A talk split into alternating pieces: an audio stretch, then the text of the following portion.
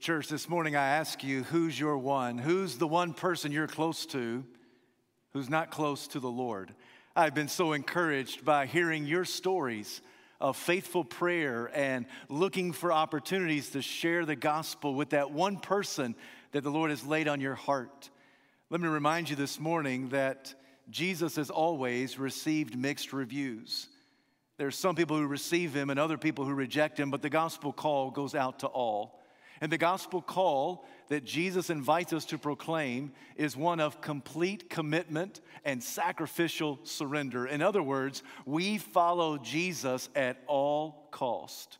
Throughout this sermon series, we've been examining one on one encounters that Jesus had with various people throughout his ministry. Today is no different.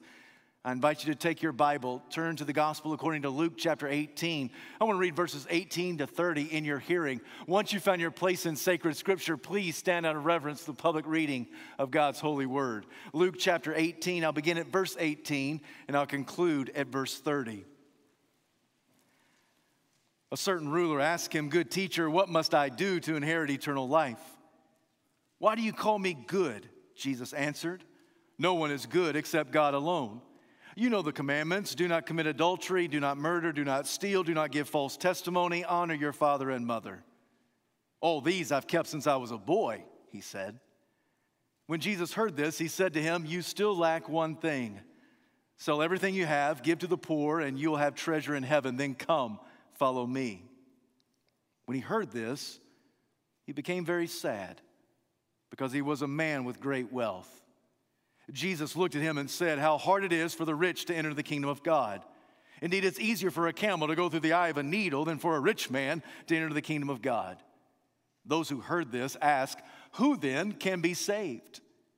Jesus replied, What is impossible with men is possible with God.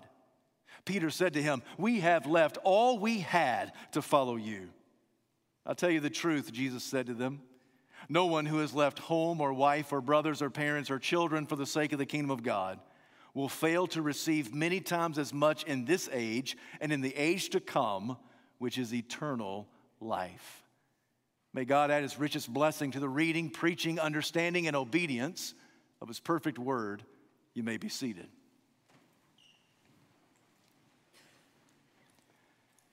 This man's story is told in three out of the four gospels. Each gospel writer seems to give us greater clarity to the persona of this individual. It is Matthew who tells us he was young. It is Mark who speaks of his sincerity when he says that he ran up to Jesus and fell at the feet of the Savior.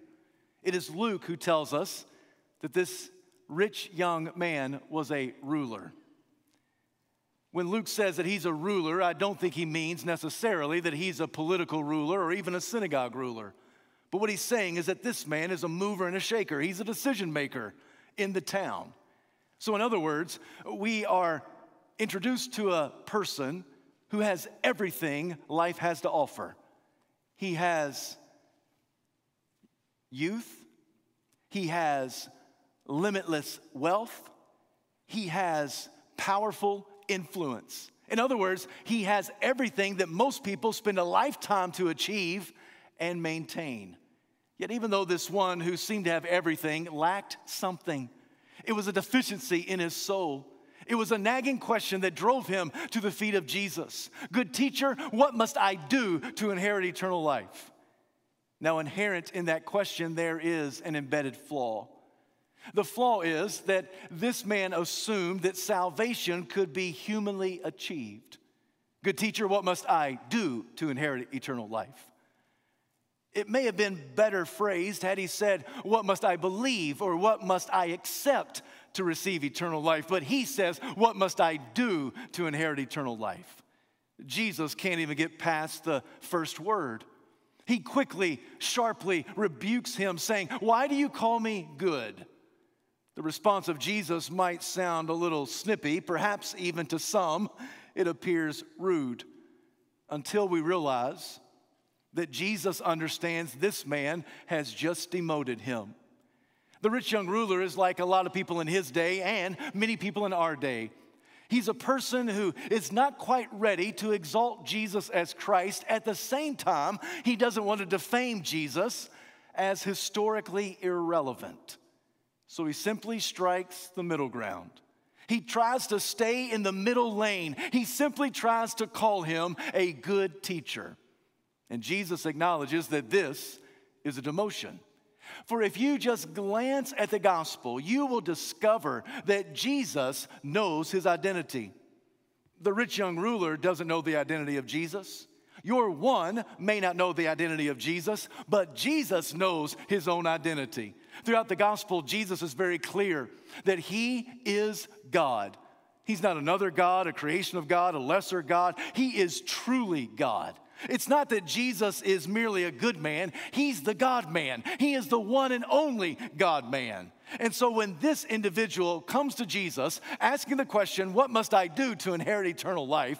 realizing that he just called him a good teacher, Jesus seems to be offended at this because Jesus is always offended whenever anybody demotes him.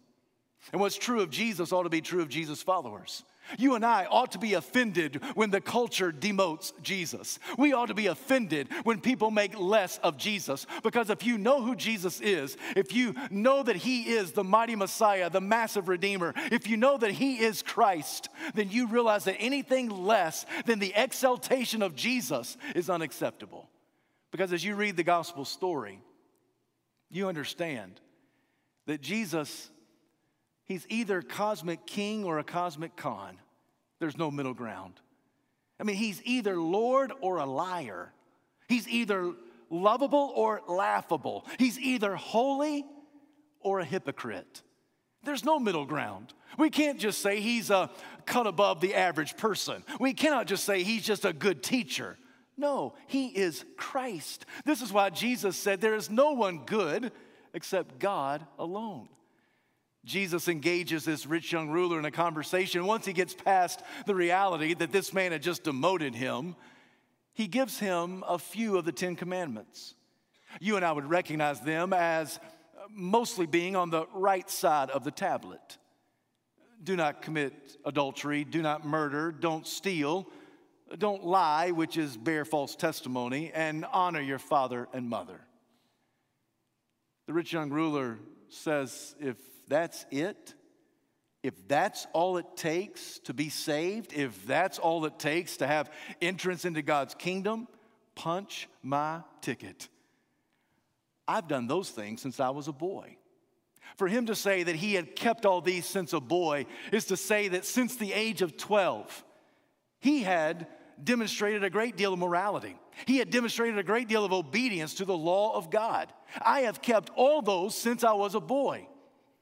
Now, this man, he might be arrogant, but it may just be that he's ignorant.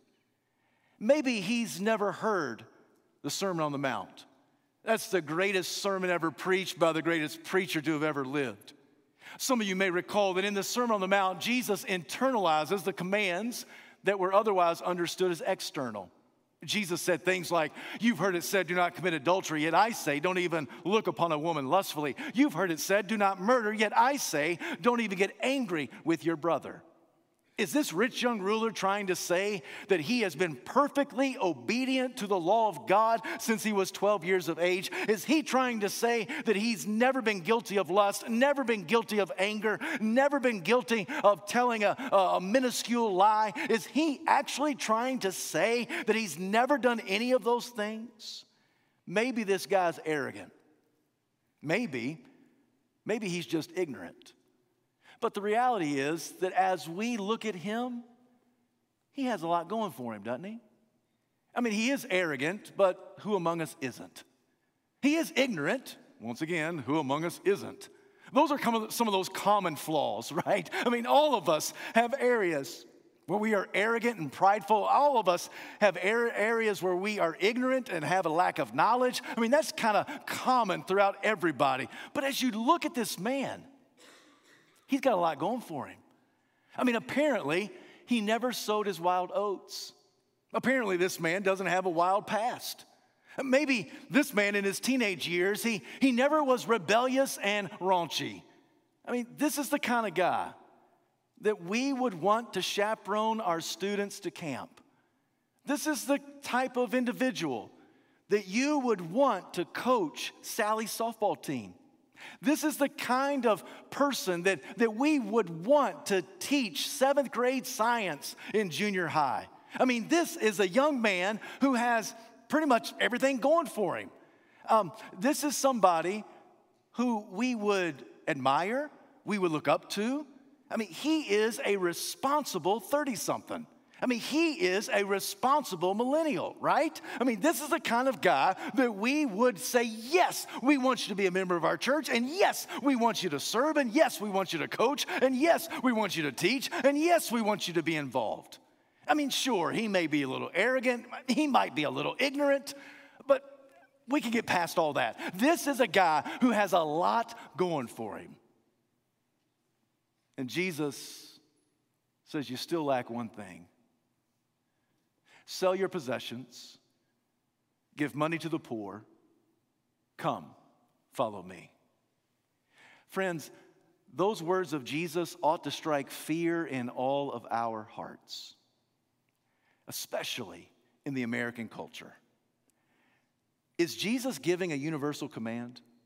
That in order to follow him, all of us have to sell our goods, give money to the poor, and then come follow him? Is Jesus declaring that abject poverty is a necessary requirement for salvation? Because if that's the case, then all of us really, in this very moment, we, we need to examine our life closely. Because while some of us might be generous, I don't know very many of us who have sold all of our possessions, given the resources to the poor, and then said, Yes, now we're going to get ready to come and follow Christ. Is this what Jesus is asking? Is this what Jesus is demanding? Is he making a universal statement for all of us? If he is, he is saying something that no scribe would have said in the first century. For scribes and Pharisees declared that abject poverty was worse than all of the Egyptian plagues. In fact, the scribes suggested that the temple should not take any more than 20% of a person's income. For if you take more than 20%, then you just might spiral that individual into poverty, and then that person would become a burden to society and a burden to the temple and the work of God in that area. So the scribes and Pharisees said that poverty is something that needs to be avoided at all costs if possible, and we ought not to take any more than 20% of a person's income. If Jesus is saying that abject poverty is necessary for salvation, he's saying something that no scribe, no Pharisee would say. And if he's saying that poverty is part and parcel with being a Christian, then you and I really have to examine our life. Because if this individual is regarded as rich in the Bible, how would the Bible regard us? Let's think about it. I, am aware of what happened this past week. Yet, even still, for the vast majority of us, we came to church today in a vehicle. And that vehicle will be ready for you to go back home after church is over. And for the vast majority, we will go back to our house. A house that has air conditioning in the summer and it has heat in the winter. We will stare at a square box hanging on the wall, and it will give countless hours of entertainment all the day long. And when we're ready to get something to eat or, or get a cold drink, we'll go to an ice box and we'll find refrigerated drink and food that doesn't spoil. When we go into a room, we'll flip on a switch and the room will light up. And when necessary, we can utilize the indoor plumbing that we have installed in our houses, and all of us can say a hearty amen, thank you, Jesus, right? And so we have all of that. All those things this rich young ruler did not have in Luke 18. If he is regarded as rich, how would the Bible describe us? Think the Bible will say we are crazy rich Americans, right? I mean, we are filthy rich. We are stinky rich. Now, don't misunderstand me. Wealth is not evil. Wealth is not a problem so long as it's not a problem in your life. Next week, we're going to examine the life of Zacchaeus. It's the very next story in the very next chapter of Luke's gospel. Some of you remember the story of Zacchaeus. I don't want to spoil it all for next Sunday, but I will tell you that he was a wee little man, right? And Zacchaeus desperately needed a relationship with Jesus. And when he encountered Jesus, everything changed. His glad heart led to a generous wallet. Now, don't get me wrong, Zacchaeus wasn't saved because he gave away a large sum of money. He gave away a large sum of money because he was saved.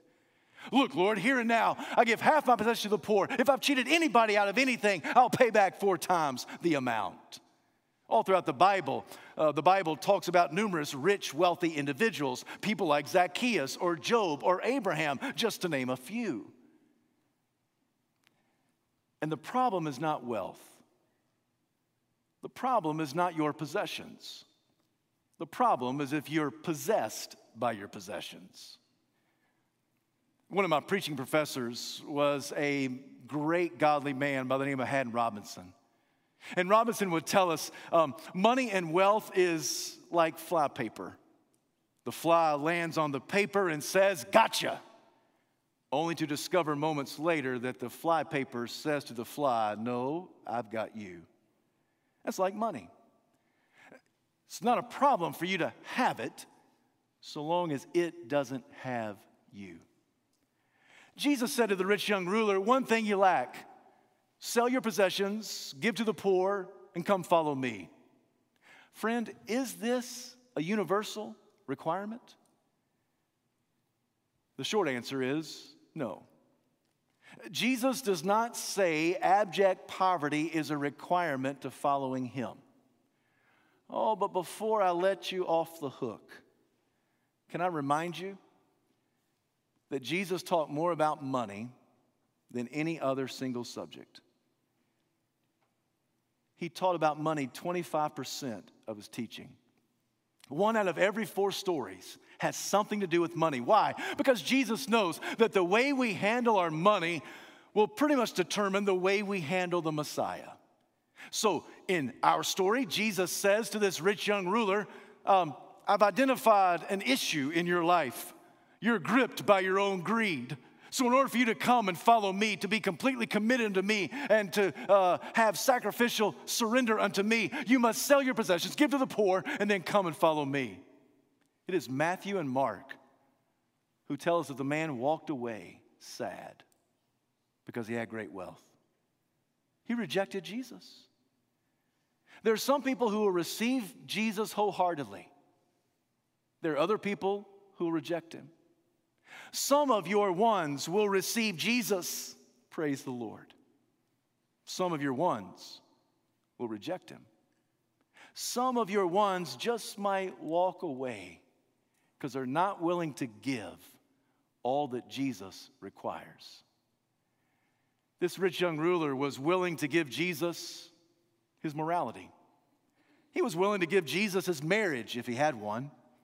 He was willing to give Jesus his relationships. He was willing to give Jesus even some of his time. But he couldn't stomach the notion of giving all of his stuff to the Savior. He was not willing to lose what he had gained in order to gain what he could not lose. If you're anything like me, it's at this moment that you want to uh, pull the rich young ruler aside and ask him a question. You want to ask him, do you not know that in mere seconds, all of your worldly treasure can be reduced down to a pile of rubble? Sir, do you not know this? Do you not know that everything that you're clinging to, all the things that you think are important in your life, that one storm can take it all away? But what Jesus is offering you is something that no storm can blow away. What Jesus is offering to give you is something that is eternal. And you want to say to the rich young ruler, Why are you walking away? If you know Jesus personally, friend, if you know him as your Savior and Lord, if you know that he's worth it, then you want to ask the rich young ruler, Why are you walking away? Why? Please reconsider. Please think about this. Because what you're clinging to is something that will not last. It can be taken from you in the blink of an eye. The rich young ruler walked away because Jesus had identified an idol in his life that he was not willing to smash. An idol is anything, anybody who takes your attention or your affection off of Jesus. That's an idol. An idol can be anything, an idol can be anybody who takes your attention and takes your affection off of Jesus. It's something in your life that rivals for the supremacy of your life. It's something that rivals your supremacy in your mental thought, your energy, your activity. It's something that you think about all the time. It's something that you pour effort into all the time. It's anything, it's anybody that rivals Jesus and the Jesus that deserves your affection and your attention. Because Jesus will not take second place to anybody. Friend, as we are presenting this gospel, do not water it down. Don't demote Jesus. You be very clear as you communicate this gospel to your one that what Jesus is requiring of you is the same thing he requires of me everything, because he deserves it. Jesus requires complete commitment and sacrificial surrender. Nothing else will do. The only place that's the rightful place for Jesus is first place in your life. Let's use another analogy. Jesus will not take a back seat in the car of your life, He's got to be in the driver's seat. He doesn't even want you to put him in the passenger seat while you drive throughout life. No, Jesus wants to be the one who is guiding your life. He deserves first place, he deserves to be in the driver's seat of your life. And Jesus identifies this man's idol. I told you earlier that Jesus doesn't require all of us to sell our possessions and give the money to the poor and come and follow him. But what he does require of all of us is that we identify our idol, we smash it, and we come and follow him. Sneaky thing about an idol an idol is usually a good thing that we morph into a God thing. For some people, an idol is a family member. Sometimes we idolize our children, don't we? We almost worship the ground that they walk on. We put all of our energy and all of our effort into our children. Everything in the home is centered around the child and that child's activities. We not only meet the needs of the child, but also the greeds of the child. We do everything we possibly can to make sure that our son and our daughter has everything that they want. The evidence that some husbands and wives, moms and dads, that they uh, idolize their children is because once that final child leaves home, the divorce rate is astronomical. It seems that there are far too many families that are so child centered that once that child leaves, the husband and wife look at each other and say, Who are you? I don't think I like you. Then they up and leave. Because uh, the husband, the wife, the mom, the dad didn't have a Christ centered home, had a child centered home. They didn't work on their relationship with God or with one another. Everything was poured into the child. And then when the child leaves, everything deteriorates. Sometimes a, a child can become an idol. You also know this to be true because maybe you've heard stories of when a child is given that horrible news of a terminal illness it prompts some moms and dads not to run to God, but to run away from God. They don't cling to Christ, they get angry at Christ. Why? Because they believe that Jesus is taking away their precious idol. An idol is a good thing that can become a God thing. For other people, an idol just might be a relationship a relationship that is so important, and it needs to be important, but all the mental energy and all the effort is poured into that relationship, and everything dictates and dominates that relationship. And Jesus has been shelved, Jesus has been sidelined. And friend, all you got to do is read the story of the rich young ruler to understand that Jesus does not like to be shelved. Jesus does not like to be sidelined. He does not like to be demoted. Because sometimes we can even take a good thing like a relationship and make it into a God thing. And still, other people As you look into this story, it's a mirror that reflects exactly who you are. Some of us suffer with the same idol as the rich young ruler it's wealth. And so we want and we covet that job or that lifestyle, that car, that truck, that boat, that house, that socioeconomic status. And that's what we want, that's what we achieve, that's what we work towards until we get it. It's the rich young ruler. And if Jesus were to come into your life and, and prompt you to downsize, if Jesus were to come into your life and, and take a possession from you, that you would not cling to Christ, you get angry with Christ. This man walked away sad because he had great wealth. What I find intriguing is that Jesus did not go after him, did he? He didn't plead with the man. He didn't try to negotiate with him, saying, Hey, you can have some of your idols and still have some of Christ. Now, don't get me wrong, Jesus is the hound from heaven. He does pursue us. He pursues us with a holy love, He, res- he pursues us with a reckless abandon. He pursues His own. But people who reject Jesus and they say we want to cling to our idol, Jesus doesn't plead with them. Jesus has never negotiated with one sinner. Jesus says, I'll give all that I am for you, and I'll demand all of you are for me.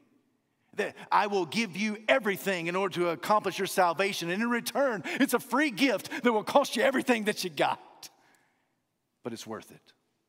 It's worth it. This man um, walked away sad. He was still in earshot when Jesus said, how hard it is for the rich to enter the kingdom of God. It's easier for a camel to go through the eye of a needle than for a rich man to enter God's kingdom. All the disciples, they said, How can this be? This doesn't make any sense. Maybe you've heard this story before. Maybe you've heard sermons from this story. There have been a lot of people that try to describe this notion of an eye of a, of a needle, the, the camel going through an eye of a needle. What is that? And some have said that there in the ancient city, there was a hole in the wall that was called the eye of a needle. In order for a camel to go into the city, that camel had to uh, stoop and scoot and shimmy and shake his way through that little bitty crevice, that little hole, the eye of a needle. And friend, I want to tell you that if a camel wanted to go into the city, that camel would not go through a hole in the wall. That camel would go through the door of the gate that was right there to the entrance of the city. This is not a hole in the wall. Jesus is making an analogy of extremes. The largest Palestinian animal was a camel. The smallest known hole was that of the eye of a sewing needle. And Jesus was being comical. He was being humorous. He was being absurd when he said, It is easier for a camel to go through the eye of a needle than for a rich man clinging to his stuff to be gained entrance into the kingdom of God. It's an analogy of extremes. It's, it's, a, it's absurd. I mean, there's no shot for a camel to go through an eye of a sewing needle. And Jesus says, in the same way, there's no shot of a rich man clinging to his wealth in order to gain access into God's kingdom. It was Darrell Bock who said, Wealth has a way of reducing the door of heaven down to an impassable peephole. And I would say to Darrell Bock, not only is it wealth, but it's any idol. Anything that we cling to, any person, anything that we clutch and cling to that strips away our attention and our affection that needs to be squarely placed upon Jesus, any idol will reduce the door of heaven down to an impassable peephole. The disciples say to Jesus, How can this be? They have been taught all their life worldly wealth is a sure sign of divine blessing. If they saw a rich fat cat, they said, Well, surely that person's going to heaven because God has blessed that man, God has blessed that woman with financial wealth. And even today, 2,000 years later, we sometimes have the same kind of terminology. We'll see somebody who is well to do, and we will say, that person is blessed. And we'll equate the blessing of God with financial resources. The disciples were no different. They said, We've always been told that if a person is wealthy, that's a sure sign of God's blessing. It's Peter who says, if that man cannot be saved, then who can? I mean, if that man's not getting into heaven, who is? Because we don't have everything. In fact, we have we have given everything away.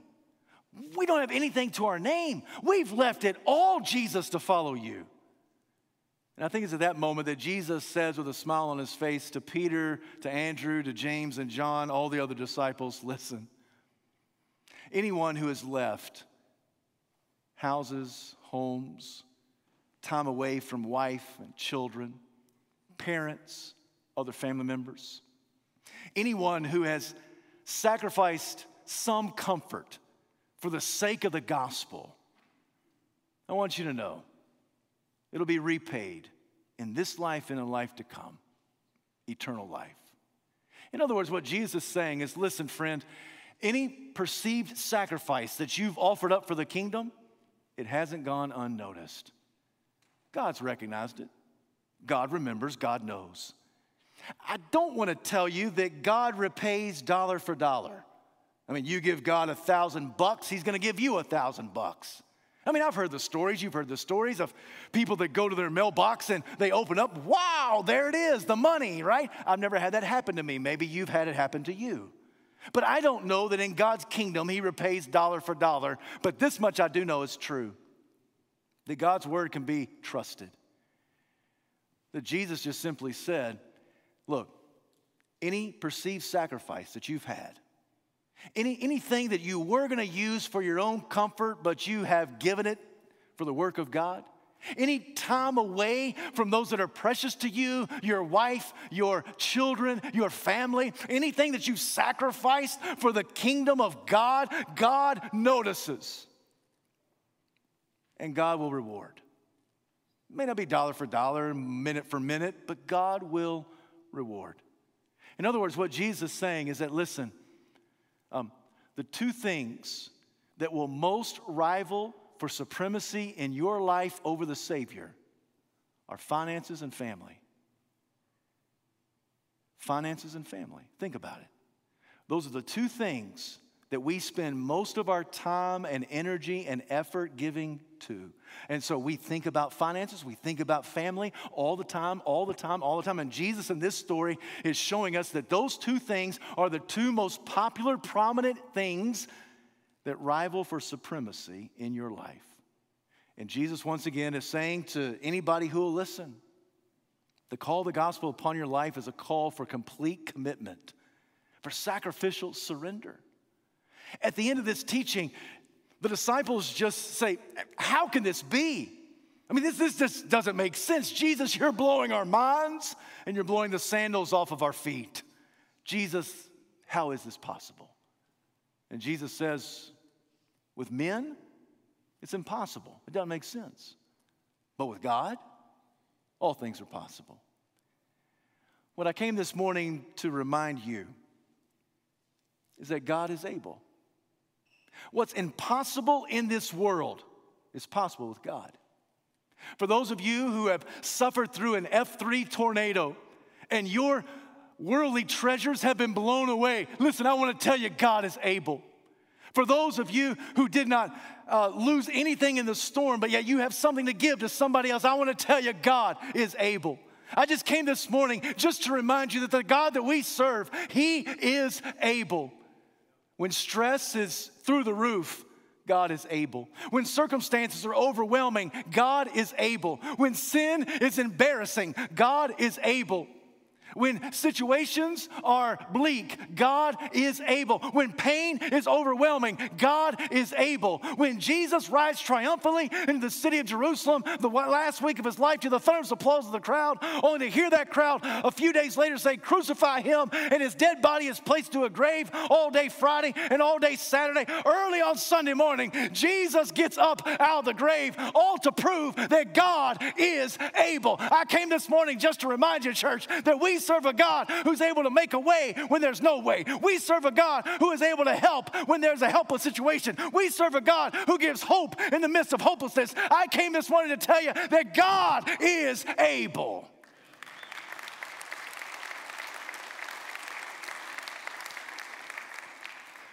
Humanly, It might seem impossible, whatever you're going through. But with God, all things are possible.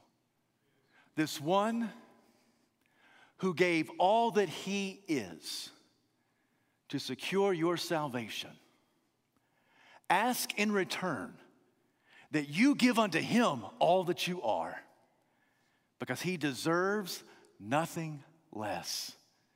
The call of the gospel upon you, upon me, upon your one, upon my one, the call of the gospel is a call for complete commitment and sacrificial surrender because God is able. If you're here this morning and you never trusted Jesus as Savior and Lord, today I implore you. Today I plead with you to come and trust Jesus as Christ. Do not walk away sad because you'd rather cling to your idol than cling to Christ. This morning, I invite you to come. Maybe you're here today and you are saved. You're a believer in the Lord Jesus, but idols have a sneaky way of creeping back into our life. And today, you want to bring that idol in a symbolic way here to the altar and smash it before the Lord. And you want to follow Him wholeheartedly. Maybe you're here today and that one person is being so heavily impressed upon your spirit, and today you just want to once again come and pray and say, God, I've identified my one. I'm praying for my one. Please give me the courage to get over the awkwardness of talking about Jesus. Because, friend, I want to tell you the more you talk about Jesus, the easier it becomes to talk about Jesus. And your one needs to hear that this gospel is a call for complete commitment and sacrificial surrender. And if they say, no, no, that's too much, just remind them that we serve a God who is able to do immeasurably more than we could ever ask, think, or imagine. He is able because He is worth it. Heavenly Father, we bow before you. We give you this invitation Lord, we ask for you to move in our hearts and our minds, motivate us to smash our idols, to cling to Christ, to look for ways to talk to our one about you. Oh, Father, help us, we pray. We give you this moment of invitation. We pray it in Jesus' name. Amen.